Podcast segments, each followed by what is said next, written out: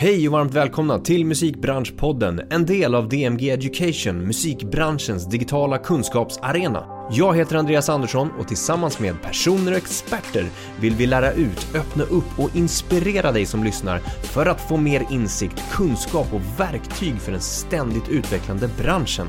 I dagens avsnitt träffar jag Suleja Dar, en otroligt driven och härlig person. Suleja driver idag labeln Nolo som riktar sig till den svenska hiphop och rb scenen Tidigare har hon även varit med och bland annat arrangerat festivalen Smash med giganter som Post Malone, Bad Bunny och ASAP Rocky.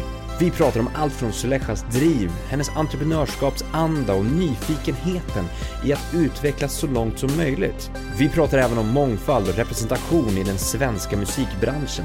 Behövs det kanske större påtryckningar från större organisationer till deras medlemmar för att det ska ske en förändring snabbare? Häng med i ett riktigt spännande samtal. Välkommen! Varmt välkommen Suleja Dar. Tack så jättemycket. Jättekul att ha dig här. Ja, men kul att få vara här. Du sa att du, du var tidsoptimist och du sa att du skulle komma sådär två minuter, nej du skulle komma eh, strax innan. Ja. Och du kom ju strax innan. Ja, men det var men, två minuter innan. Ja, och enligt mig så var det strax innan. Men, men du ville ha lite Lite mer. Exakt, ja. man vill alltid ha det här lilla, de här ja, tio minuter extra bara typ värma upp lite och snacka lite. Ja. Eh, men nu tänkte jag så här, oj nu kommer vi verkligen två minuter innan. och så, så tänkte du så här, men nu måste vi trycka på play om ja, två minuter. Ja, exakt, så jag blev lite stressad. Vi hann ju med och ja. ta det lugnt och ta en kaffe och sådär. Eh, du arbetar ju och driver ju Nolo, mm. som är en label. Mm. Kan man säga, eller en etikett. Precis. Eh, som ligger under Jubel. Mm. Och eh, vi ska prata mer om det. Men om du eh, bara beskriver det till en början. Vad är, vad är målet med den här labeln? Nolo? Man kan säga att huvud, huvudsaken till varför det finns är för att hjälpa independent-artister mm. med att nås ut eh, mer. Eh, för det finns ju, jag fokuserar också på hiphop och R&B, svensk hiphop och R&B. Um, det, det, har ju alltid funnits, alltså folk släpper ju musik men ingen tänker på det här arbetet med PR eller mm. kommunikationen kring sitt släpp. Så att av min erfarenhet och av mitt nätverk så tänker jag att eh, jag vill hjälpa de här artisterna som liksom har pushats ut musik eh, men till att de liksom tar nästa steg med att synas mm. på eh, platser som andra kommersiella aktörer eller artister syns på. Just det. Mm. Och, och, när vi pratar i termer om liksom independent, mm. man kan kalla det för do it yourself-artister, mm. man kan prata om self-promoted artister, man kan prata om artist direct-artister. Mm. Vad, är det någon skillnad på de här benämningarna skulle du säga? Eller klassificerar vi, om vi säger independent, är det en, en, en huvudkategorisering av, av artister som gör det själv? Ja, ja. ja exakt. Som inte, som inte är kopplad till något mediebolag helt enkelt. Ja. Eh, men där de eh, äger en majoritet av sin musik. Liksom. Jag vill ju att de ska ge 100% till att skapa. Ehm, och så får jag sköta resten liksom, mm. av kommunikationen. Så. Mm. Eh, och så är det väldigt viktigt för mig att visa artisterna att de, alltså att de äger en majoritet av sin musik. Mm. Ehm, så att de inte känner liksom att de blir överkörda. Mm. Liksom. Mm. Ja. Men eh, vi kommer in lite mer på det där längre fram, mm. tänker jag mig. Men om vi backar bandet lite, lite grann. Mm. Varför, så här, var, vart väcktes ditt musikintresse någonstans? Åh, oh, alltså det, det har alltid funnits där. Okay. Um, men det där är, förlåt om jag avbryter, uh, men det är en ganska klassisk, ja, eh, klassisk svar. Uh, om vi gräver lite i det, var, var, varför har det alltid funnits där då? Um, alltså jag kan säga att jag växte upp i en familj med vi fem barn. Eh, jag är fjärde, näst yngst. Det är väl typ lite, jag är en liten blandning av så klassiska mellanbarnet fast ändå inte. Alltså jag, mm. jag eh, lyssnar på allihopa och eh, observerade mycket och var den roliga liksom. Eller är den roliga fortfarande skulle jag säga. eh, nej men som, eh, men så, jag, har väl, jag har alltid gillat musik för att jag brukar alltid, jag, jag var ganska mycket för mig själv hemma när vi var hemma och lyssnade väldigt mycket på radio. Mm. Eh, och fascinerades väldigt mycket av Energy under den tiden. Och jag gillade alltid sättet som de marknadsförde nästa timme. Så var de så här, nästa timme ska mm, de här låtarna spelas upp. Och jag har ju hört dem innan och jag fick ju liksom, så jag kunde sitta verkligen och bara vänta tills de här låtarna skulle spelas upp. Och jag satt liksom och spelade in det på kassettband. Mm. Så att jag, ja, jag, jag dog av det liksom. Och sen så var jag väldigt besatt av TRL-programmet på MTV. Just det. MTV överlag var ju liksom min favoritkanal liksom. Och det var, så mitt intresse för att jobba med det väcktes där när jag såg de här programmen. Mm. MTV Making, Making the Band eller eh, Behind the Scenes typ. Eller när de skulle göra Making the Video. Så att man fick liksom se teamet bakom artisten. Och där väcktes det, för jag insåg bara, "Åh, gud just det. Det måste ju vara någon som hjälper dem för att de ska hamna eller komma dit de är just nu. Insåg du det Ja, själv? exakt. Så att jag, Men då var du inte gammal eller? Nej, jag var inte gammal alls. Så att jag, för jag tyckte de här personerna, jag tyckte det var mer intressant när de intervjuade människorna som var bakom, alltså managers och så vidare, snarare än själva artisterna. Okej. Även fast jag gillade att sjunga och dansa och så när jag var liten, men jag gillar ju lite det här kontrollbehovet liksom. Ehm, så, för jag kommer ihåg att jag tror jag gick i sjuan eller sexan, Ehm, så på SO, så frågade vår lärare, eller vi hade en uppgift där vi skulle skriva vad vi ville bli när vi blev stora. Och då skrev jag liksom en, ja men en A4 då var ju, var ju mycket liksom. Men då, då skrev jag mycket om att jag ville jobba med marknadsföring eh, inom musik. Och jobba på de här bolagen som jobbar med det. Kasper som är praktikant hos oss här. Han blev helt lyrisk när eh, han insåg att du var ambassadör för Colors. Mm. Hur, vad, först och främst, vad är det? För den som inte vet. Mm. Och hur landade du, du det? Um, ja, eh, Colors, eh, Color Studios heter de på eh, ja, sociala medier och sådär. Ehm, är en internationell musikplattform. Eller de startade som en, en YouTube-kanal.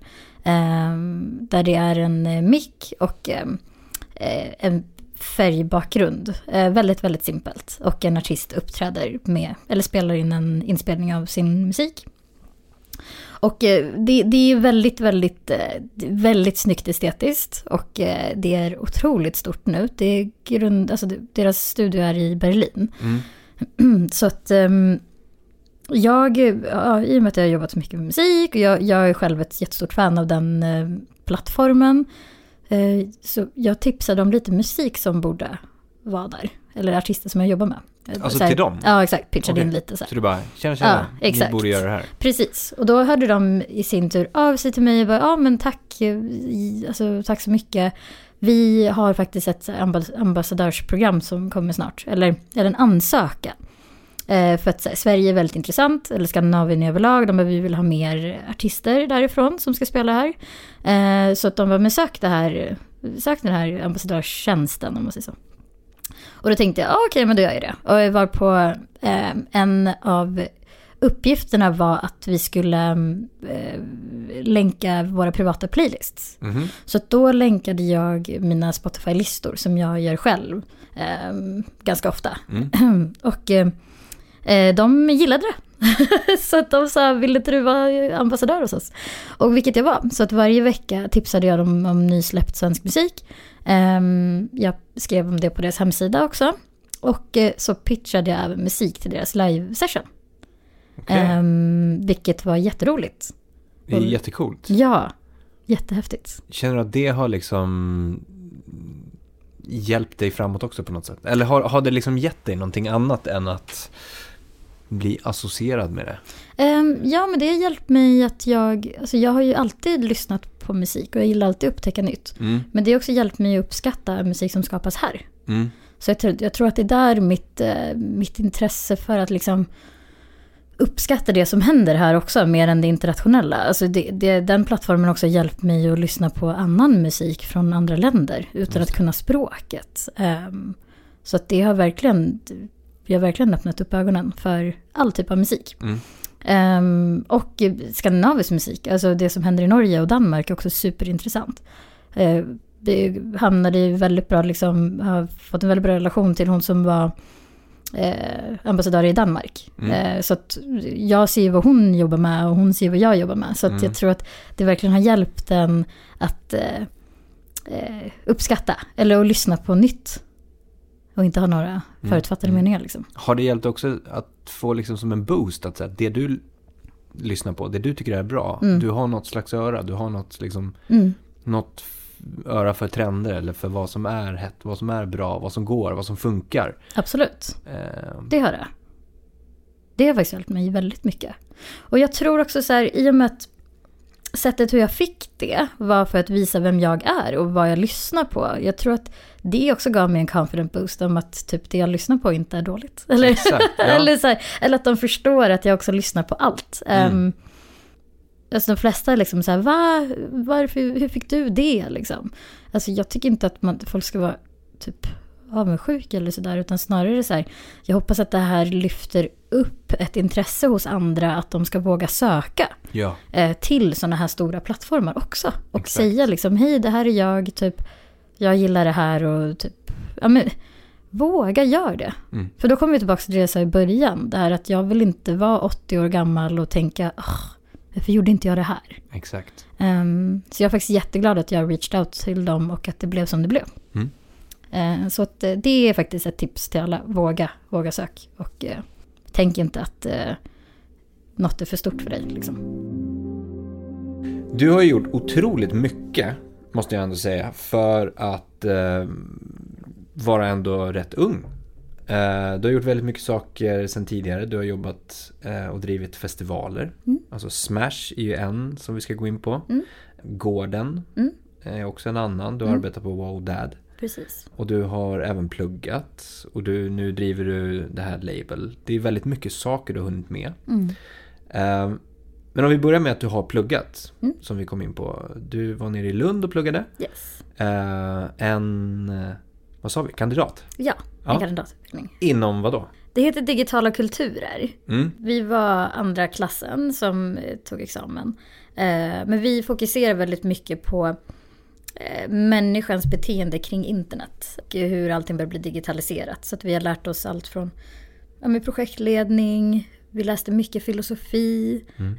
Och, bara in, och har insett liksom att det är mycket av de teorierna därifrån, alltså från way back, eh, vi snackar Aristoteles och Platon. Okej. Ehm, hur de teorierna kan appliceras i dagens samhälle. Ah. Så att det, har varit, det var väldigt, väldigt flummigt men superintressant också. Mm. Vi hade liksom bara eh, hemtentor till exempel. Mm. Eh, för att det ökar ens koncentration på ett annat sätt. Eh, man läser mycket böcker och eh, vet hur man ska använda de här teorierna liksom i, praktiskt, eh, i det praktiska. Okej. Och så hade vi också praktik i tio veckor, vilket var jättekul. Ja, så det var liksom inte bara ämnesmässigt vad ni studerade utan hur ni studerade också Mm. som, som var en del av utbildningen. Precis, Ja. exakt. Känner du att det här har gett dig ett försprång på något sätt i din karriär nu? Ja. Studierna alltså?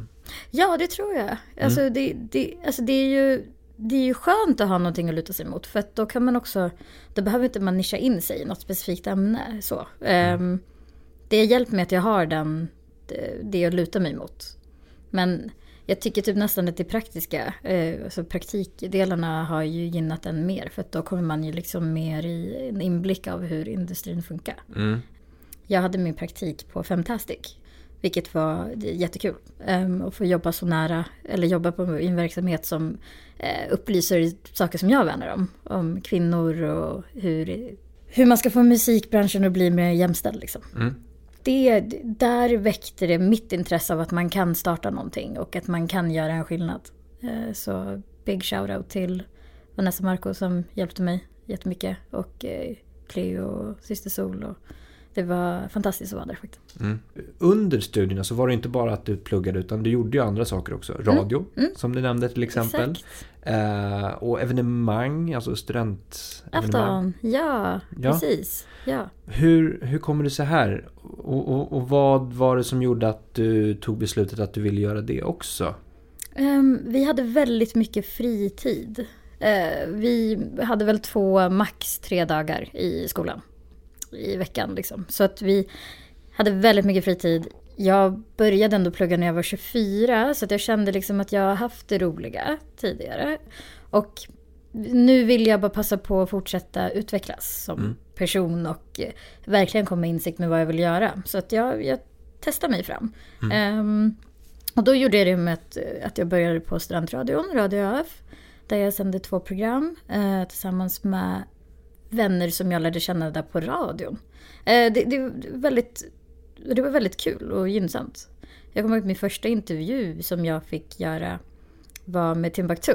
Mhm. Eh, när han spelade på vet du karnevalen, eller karneval ja, i Lund. Eh, En händelse som ändå var fjärde år. Mm. Och det var liksom min första intervju och han berättade att han också varit aktiv där eh, på, på Radio AF. Han gav mig tips efteråt på vad, hur man ska tänka när man intervjuar och så. Och det var, det var väldigt häftigt och nice att kunna sitta och ha liksom ett, eh, en konversation med en person som man själv lyssnar på. Ja. Och det var ju där jag insåg också bara, men gud, artister är bara människor verkligen. Så här, Fantastiskt att få bara prata och höra. Ehm, och eh, sen så, ja men sen fick vi intervjua massa ur det och fick ändå typ men det, ja, där insåg jag att okej, ja, nu kommer jag i, så här, nu, nu börjar jag förstå ännu mer av industrin. Mm. Sen så höll jag på med studentafton, eh, vilket var ett utskott där vi bjöd in massa gäster och där fick jag vara PR-ansvarig. Så att det var en afton med en, en gäst och en moderator som ställer frågor. Eh, och jag fick sköta pressbearbetningen innan och efter. Och det var där min, mitt intresse för kommunikation kom fram. Och hur man, eh, hur man skriver pressmeddelanden, hur man jobbar liksom kring kommunikation. Skulle du Eh, rekommendera fler att, att göra andra saker än bara studierna till exempel? Ja, alltså 100% ja. För att du, du lär känna fler människor i skolan. För att det, det är också, man blir väldigt insnöad. Man umgås med dem man går i samma klass med, typ. Där du bor så umgås du med dem. Jag, men jag, jag är en väldigt social person. Att jag, eller jag behöver liksom, jag behöver det sociala. Och jag behöver testa mig fram faktiskt. För att jag vill inte vara den här som om typ 50 år sitter och grubblar och tänker åh, fasen varför vill du inte göra det här för? Utan jag vill hellre säga, ja men jag testade det, men det var ingenting för mig. Eller jag testade det där och det, var, det är därför jag är här idag. Eller så. Så jag skulle faktiskt rekommendera, alltså om du har intressen, alltså, go for it. Det är ingen som kommer tycka att du är töntig för att du gör saker. Nej. Ehm, så det, det tycker jag är väldigt viktigt, att man ska våga prova sig fram. Du, ska vi gå in på eh, lite vad du har gjort förut också? Du har ju gjort mycket som vi sa. Mm. Eh, men om vi tittar på till exempel Smash. Den som inte vet om, vad är det för någonting? Förklara. Smash var ju en väldigt stor festival. Ja. Nej, men stor Smash helt Ja, enkelt. exakt. Ja. Eh, nej men det, vet du det, mm, eh, det var under min tid på Wow Dad så skapade vi eh, Sveriges första hiphopfestival, renodlad hiphopfestival. Eh, det var superkul verkligen att få vara med om något så här stort, alltså vara med och utveckla något eh, från scratch. Mm. Ehm, Vad var din roll här? Min roll var ju kommunikationen. Alltså vi var ju ett litet team så vi gjorde i princip allting tillsammans. Ehm, så så att mm, man var inte riktigt insnöad i en viss uppgift så. Ehm, men huvuduppgiften var ju liksom PR. Och sköta eh, släppet och liksom prata med media och sköta liksom allt innehåll som kommer ut.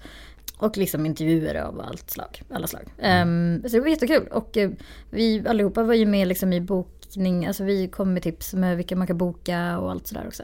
Hade väldigt bra öppen dialog om ja, men vilka som är intressanta just nu och ja, vad, vad tänker vi? Så att vi, vi ja, gjorde någonting stort där faktiskt, vilket är jättekul. Första året så var det utsålt två månader innan. Det var väldigt häftigt att liksom ha Post Malone i hans peak. Jag blir ju alltid väldigt rörd så fort jag är på en spelning eller något man har jobbat med. För jag tycker det är så fantastiskt att se eh, publikens respons. Eh, och jag blir alltid så himla glad av det och då blir jag alltid, eh, jag blir väldigt grinig av mig. eh, inte för mycket men eh, det, det är alltid fint att se när något verkligen har gått bra. Mm, Och så andra året så, så gjorde vi det lite större med två dagar. exakt. Ehm, och fler artister. Ja. Mm. Hur, hur, hur går det till att liksom från i princip noll Mm. eh, Festivalen hade inte funnits tidigare, det fanns liksom ingen historik. En del festivaler börjar ju ändå med så här, ja, men 100 personer i publiken Mm. och 200 och sen avslutar 10 år senare med 10 000. Men, men ni gjorde ju inte det utan ni gick på the big smash på en gång så att Exakt. säga. Eh, Folk trodde ju inte att vi, alltså folk tror att det här var hittepå. ja, När vi bokade i början. ja men berätta, Ja. vad, hur, Nej, folk- hur gick det till? Alltså när vi la upp det här Facebook-eventet, när vi gick ut med nyheten. så var det ju att folk bara nej men gud det här, är, det här, är inte, det här stämmer inte, det här är inte på riktigt. Mm. Vad är det här för bolag? Man bara men gå in på alla bolag och kolla. Så att det var, det, var, det var ganska kul. Men till slut så blev det ju typ att, jag tror att med Post Malone, alltså han kommenterade du någon tråd Ja. i, eh, på Facebook-eventet. Och det var då folk bara oh my god han är här. Ja. Okej det här stämmer. Det blev Ja. nästan som en liten hype för att få ut den överlag. eller? Ja, exakt. Och sen så bara, vi hade en bra plan med liksom, PR-jobbet inför. mm. Och ehm, jag tror också att det är den här, den här stora saliga blandningen av eh, artister också. Så, Men sen handlar det om timing också när du pratar om eh, PR, kommunikation. mm, Eh, för du var ju ändå liksom, skötte den Mm. biten. Mm. Eh, och fick ju ändå ganska bra spridning på det, Mm. vad jag förstår. Ehm, och media snappade upp. mm. Men det har ju lite med timing också att göra, eller hur? Ja, 2018, 2019 var det mm, liksom hypen svensk hiphop började bubbla upp ändå och Verkligen. media vill vara med också och dra lite i de trådarna. verkligen. Kände ni att ni kunde späda på den med liksom några, några PR-knep eller sådär? Ja, alltså jag tror att vår USP där var ju verkligen Sveriges första hiphopfestival. Ja. Och det var liksom 2018. Mm. Så jag tror att folk kanske fick en eh, tankeställare Mm. eh, med att tänka sjukt det är egentligen. Att vi inte har haft något sånt innan. Ja. Och jag tror vi drog väldigt mycket på det här med att blanda liksom, internationella med svenska artister. Mm. Och visa liksom vad vi sitter på. Så jag tror verkligen att det var en fördel också för att det var då det började blow up jättemycket. Och bara bygga självförtroende hos, hos artister i överlag. Eh, att så här, ni kan stå här. Mm. Ni behöver inte skapa saker själva. Eller ni behöver inte bara spela på klubbar. Och eh, få så här lite i gage liksom. Utan ni kan verkligen få en, en bra scen och eh, ja, få uppskattning. Mm. Eh, så som ni förtjänar. Du, när man sitter och lyssnar på dig här så, så eh, är det något som är sådär entreprenörskapsdrivet eh, i botten av allt du pratar kring nästan? Mm. Hos dig Mm. som person. Vad, det här drivet, vad, vad, vart hittar du det? Åh. Jag vet inte faktiskt. Eller jo. Åh, mina föräldrar hatade alltid när jag sa jag vet inte till saker. De bara jo, du har ett svar till allt. Okej, eh, så jo men det, drivet har väl alltid kommit till att jag är alltid intresserad av att lära mig saker mer. Eh, drivet till att jag vill skapa saker har väl alltid funnits där. Så varför inte alltså, använda min kunskap och min nyfikenhet eh, till att få saker att bli gjorda. Typ. Ehm, så jag tror... Eh, alltså jag är ju konstant under utveckling och lär mig saker hela tiden. Så att jag tänker väl att eh, det som driver mig är mitt intresse. Eh, och lite tävlingsinriktad. Så, så här, ja, jag skulle kunna göra det där fast eh, kanske lite bättre. Eller Mm. inte kanske bättre, men jag skulle kunna göra det med att tweaka det lite, ändra det lite på ett annat sätt. Och, eller att man tänker det här fattas, okej, då ska jag faktiskt försöka ta och göra det. Mm. Så jag tror att det är lite av min, så här, nu kommer jag återigen till familjen, men jag tror också det här med att man är i en, kommer från en familj där alla är väldigt olika, men att eh, allas egenskaper typ så kompletterar varandra. Så Ja. jag tror att jag kompletterar något som fattas. Typ. Mm. Mm. Men ser du i det här när du tittar på någonting som är så här, men det där skulle jag kunna göra lite bättre och tävlingsinriktningen, ser, ser du, är det resultatet som driver dig eller är det mer liksom att jag skulle kunna göra de där delarna vilket skulle resultera i ett bättre slutresultat? Åh, jag tror inte... res- Resultatet är, är inte alltid allt. Ehm, eller inte så här... Jag, jag, eh, jag formas inte efter streams liksom så eller så här. Utan jag tänker typ själv på, alltså jag tänker på utförandet. Eh, Mm. eller typ hur man... Eh, grundarbetet i saker och ting liksom är Mm. väldigt viktigt. Och hur, slut, eh, hur det blir i slutändan, det, ja, det, det får man ju se. Men jag analyserar väldigt mycket och tänker okej det här hände. Alltså jag är inte heller felfri, herregud. Eh, Så jag, Men jag säger inte att allt är gjort. Men eh, man behöver ju liksom förstå. Sen så okej det här gick så här, varför gjorde du det? Ja men det var jag som gjorde ett lite slarvigt jobb där. Eller så här, åh okej, ja men jag gjorde lite så här det här. Ja. Eh, Så jag tror man behöver vara insiktsfull och förstå typ hur man själv har jobbat med vissa saker. Eh, så konstant, under, alltså jag är konstant under utveckling också. Och då kommer man väl tillbaks till det här liksom med att, det här kontrollbehovet igen. Mm, mm. det, det, är bra, jag pratar för mig själv, jag pratar med mig själv och så här, okej okay, det här måste jag ju ändra på. Och det här måste jag, typ, ja men så här, så här ska jag jobba i mm. slutändan. Du har gjort mycket live, mm. som vi var inne på. Ja. Eh, däremot det senaste året har det inte varit så mycket live. Nej. På grund av pandemin. Exakt. Eh, förklarliga skäl, 2020. Ja. Jubel, jag pratade ju med Erik för några mm. veckor sedan också. Mm. Eh, ni har gjort väldigt mycket digitala events och sådär och fått Exakt. en skjuts. Men eh, det känns ju som att det lite har lagt sig nu. Nu är vi inne i en bit in i 2021. Mm.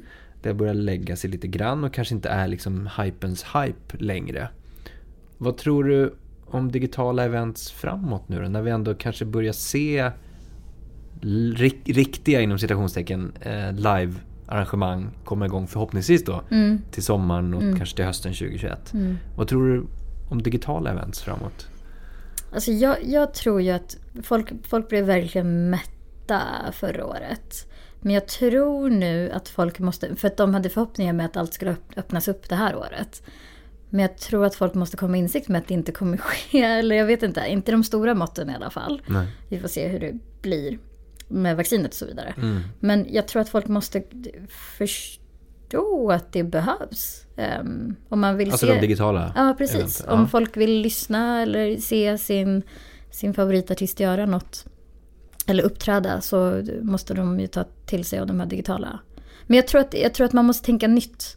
Eh, mm. Folk kör ju alltid typ under så här, det är nästan, det, allt ser nästan likadant ut. Ja. Så jag tror att man får satsa mer på um, att uh, göra innehållet mer intressant. Just det. Uh, och kanske något som verkligen lockar ögat på ett annat sätt. Okej, okay, så mer uh, liksom ehm, fokusproduktion? Ja, exakt. Och kanske mixa ihop liksom musik med någonting annat. Mm. Eh, så att det blir någon form av så här, en blandning av olika saker. Mm. Um, men jag, tror, jag hoppas på det. Jag tror det kommer utvecklas mm. ganska bra. För det vi har sett, om man mm. tittar lite grann som det har varit, så har ju eh, alltså digitala events har ju liksom konkurrerat med on-demand innehåll. Allt från liksom Netflix, HBO och mm. liksom hela den biten. Mm. Men om man tittar på vad ni gjorde ändå eh, under 2020 mm. så hittade ni någon slags USP som kändes lite särskilt. Mm. Vad, vad, vad, skulle du säga, vad, vad, var, vad, vad var den USPen? Vad, hur gjorde ni? Ja men allt hände ju, allt hände ju verkligen så snabbt. Mm. Vi var väl de första som gjorde något så mm. Mm. Eh, med Låt leva, vilket var jättekul också. Um, vi gjorde det ju främst för artisterna snarare mm. än vårt varumärke. Um, så vi blandade ihop den musik med eh, programledare. Um, och eh, hade liksom en soffa där man fick eh, också lära känna artisterna. Mm. Vilket jag tycker är jättekul. För det vill man ju veta mer om. Så det, det, jag tycker verkligen att vi, vi skapade det här liksom hemma hos-känslan. Så att man liksom tittar på ett program där det känns verkligen som att man har dem i sitt vardagsrum. Mm. För att det var så avslappnat. Mm. Det är inte så här pretto eller liksom... Utan det var... Nej, jag tyckte det var jättekul faktiskt. Mm. Och det visar också på att vi som är ett så, vi är också ett litet team, men så unga och skarpa och duktiga och ja, sjukt bra, sjukt bra jobbat liksom bakom scenen. Eh, måste verkligen ge den elogen till mina kollegor. Och Erik som liksom, alla var lika peppade. Så att jag tror att vi liksom skapade någonting för alla. Mm. Och det här också med att vi blandade innehållet. Alltså verkligen att alla artister, alltså vi eh, fokuserade på alla genrer och inte mm. bara på ett. Liksom. Och gav både etablerade artister och up and coming artister och folk som knappt har släppt musik liksom, chansen att spela live. Exakt. För att eh, live är så himla viktigt för artister och de måste kunna få ut sin konst på något sätt. Liksom. Mm. Du, du satt ju med i panelen för eh, Woke Up Call mm. häromveckan. Mm. Eh, som är en konferens, eller en uppföljning, eh, uppföljningsdel av en konferens. Eh, kring inkludering i eh, musikbranschen. Mm. Som är anordnat av musiksupporten bland annat. Eh, vi hade med Jaylan här i podden för ja, för, förra delkonferensen som mm. heter Fackbranschen. Och vi pratade mer om den.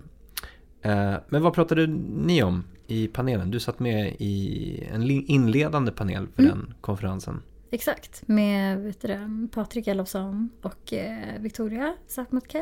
Precis. Och vi, vet du mm, vi pratade om eh, inkludering och eh, antirasism. Eller strukturell rasism i industrin. Ja men eh, hur det ser ut och vad, vad har hänt det senaste året. Speciellt efter att eh, Black Lives Matter-rörelsen eh, fick en så pass... Eh, eh, bara har blivit större rent globalt. Ehm, folk har väl börjat inse att eh, det, det sker här också. Så att vi, vi pratade, ja vi diskuterade allt inom det och vad, Mm. vad man kan göra och eh, vad man har gjort. Mm. Mm. Väldigt bra initiativ av musiksporten faktiskt. Eh, väldigt intressant eh, dag med olika samtal. Som man måste våga lyfta fram. Ja. Och det är väl också ett sätt eh, under den här tiden nu när alla jobbar hemifrån och när man inte riktigt är i det här eh, Alltså man är inte ute och går lika mycket som man brukar göra annars. Träffa alla människor som man brukar göra. För att då har man alltid haft en liten insikt man har inte tid att lära sig saker. Mm. Skitsamma, skitsamma. Eh, men nu när alla har suttit hemma så tror jag verkligen att det har fått ett uppsving för att folk verkligen ser vad som händer. Och sociala medier visar hur saker och ting ser ut. Hur ser klimatet ut på eh, företag? Eh, hur fördelat är det? Hur ska vi tänka framåt? Ehm, så att ehm, jag tror folk verkligen måste våga öppna till att ha öppna samtal om allt det här. Och hur ska vi ändra det? Jag tror att det, hela musikindustrin måste gå ihop och göra det tillsammans. Ja. Än att bolag för bolag ska göra det på sitt sätt. Mm. Och sen på något sätt ha någon offentlig redovisning på vad, vad har gjorts eller vad är planen. Mm. Ehm, så att vi alla kan se vad som sker. Mm. Du, om vi tittar eh, lite framåt. Mm. Vilka tror du är liksom de viktigaste förändringarna som behöver ske i branschen för att ja, men vi ska ha en välmående bransch framåt överlag? Jag tänker väl typ eh, ledningsgrupper. ehm, styrelser och så vidare. Att det ska finnas. När jag tänker på ledningsgrupp och styrelsegrupp så tänker jag alltid på eh, vita män som är över 50. Ja. jag tänker inte på typ att någon ens får ta sig in där om, de, om man är kvinna och under 50. Eh, eller kommer, har en annan bakgrund, etnisk bakgrund. Så jag tror att först och främst så måste man ju ta och eh, ändra om det. Liksom, och göra typ att den visionen ehm, som jag har om det, eller den tanken jag har, det måste ändras. Och då måste man ju skapa det därifrån. Så jag tror man måste öppna upp för dialog i ledningsgrupper också. Och att eh, det måste se annorlunda ut. Eh, för att det, alltså, hur styrelsegruppen ser ut eh, genom, genomstrålar liksom till hur bolaget sen är. De är ju liksom beslutstagare och så att jag, jag tror att där är den första förändringen som måste ske.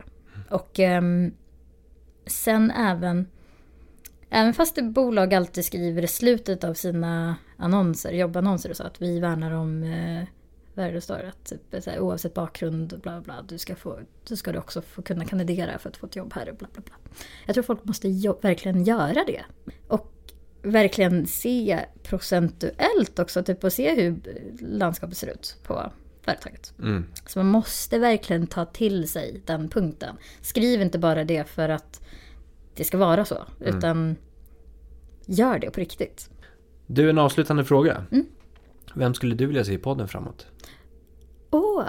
ehm, jag skulle jättegärna vilja se Ludvig Göransson. Okej. Ja. Ja, alltså jag tycker han är jättehäftig. Han Ja. är verkligen en eh, klar eh, ikon, tycker jag. I sån ung ålder. ja. Ja, Jag har faktiskt eh, tänkt ja. på honom. Vi Ja, får se han- om det kan ske. Ah, det hade varit fantastiskt. Ja, han är grym. Suleja, Mm. jättestort tack för att du ville ta dig tid och vara med i podden. Ja, Men tack själv. Lycka till framåt. Tack så mycket. Tack.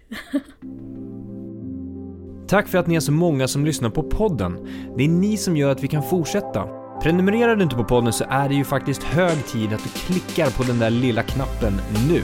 Och för ännu mer kunskap, gå in och registrera dig för kunskapsbrevet på vår hemsida dmgeducation.se. Det är inget spam, det är bara kunskap. Ta hand om er där ute så hörs vi igen nästa avsnitt.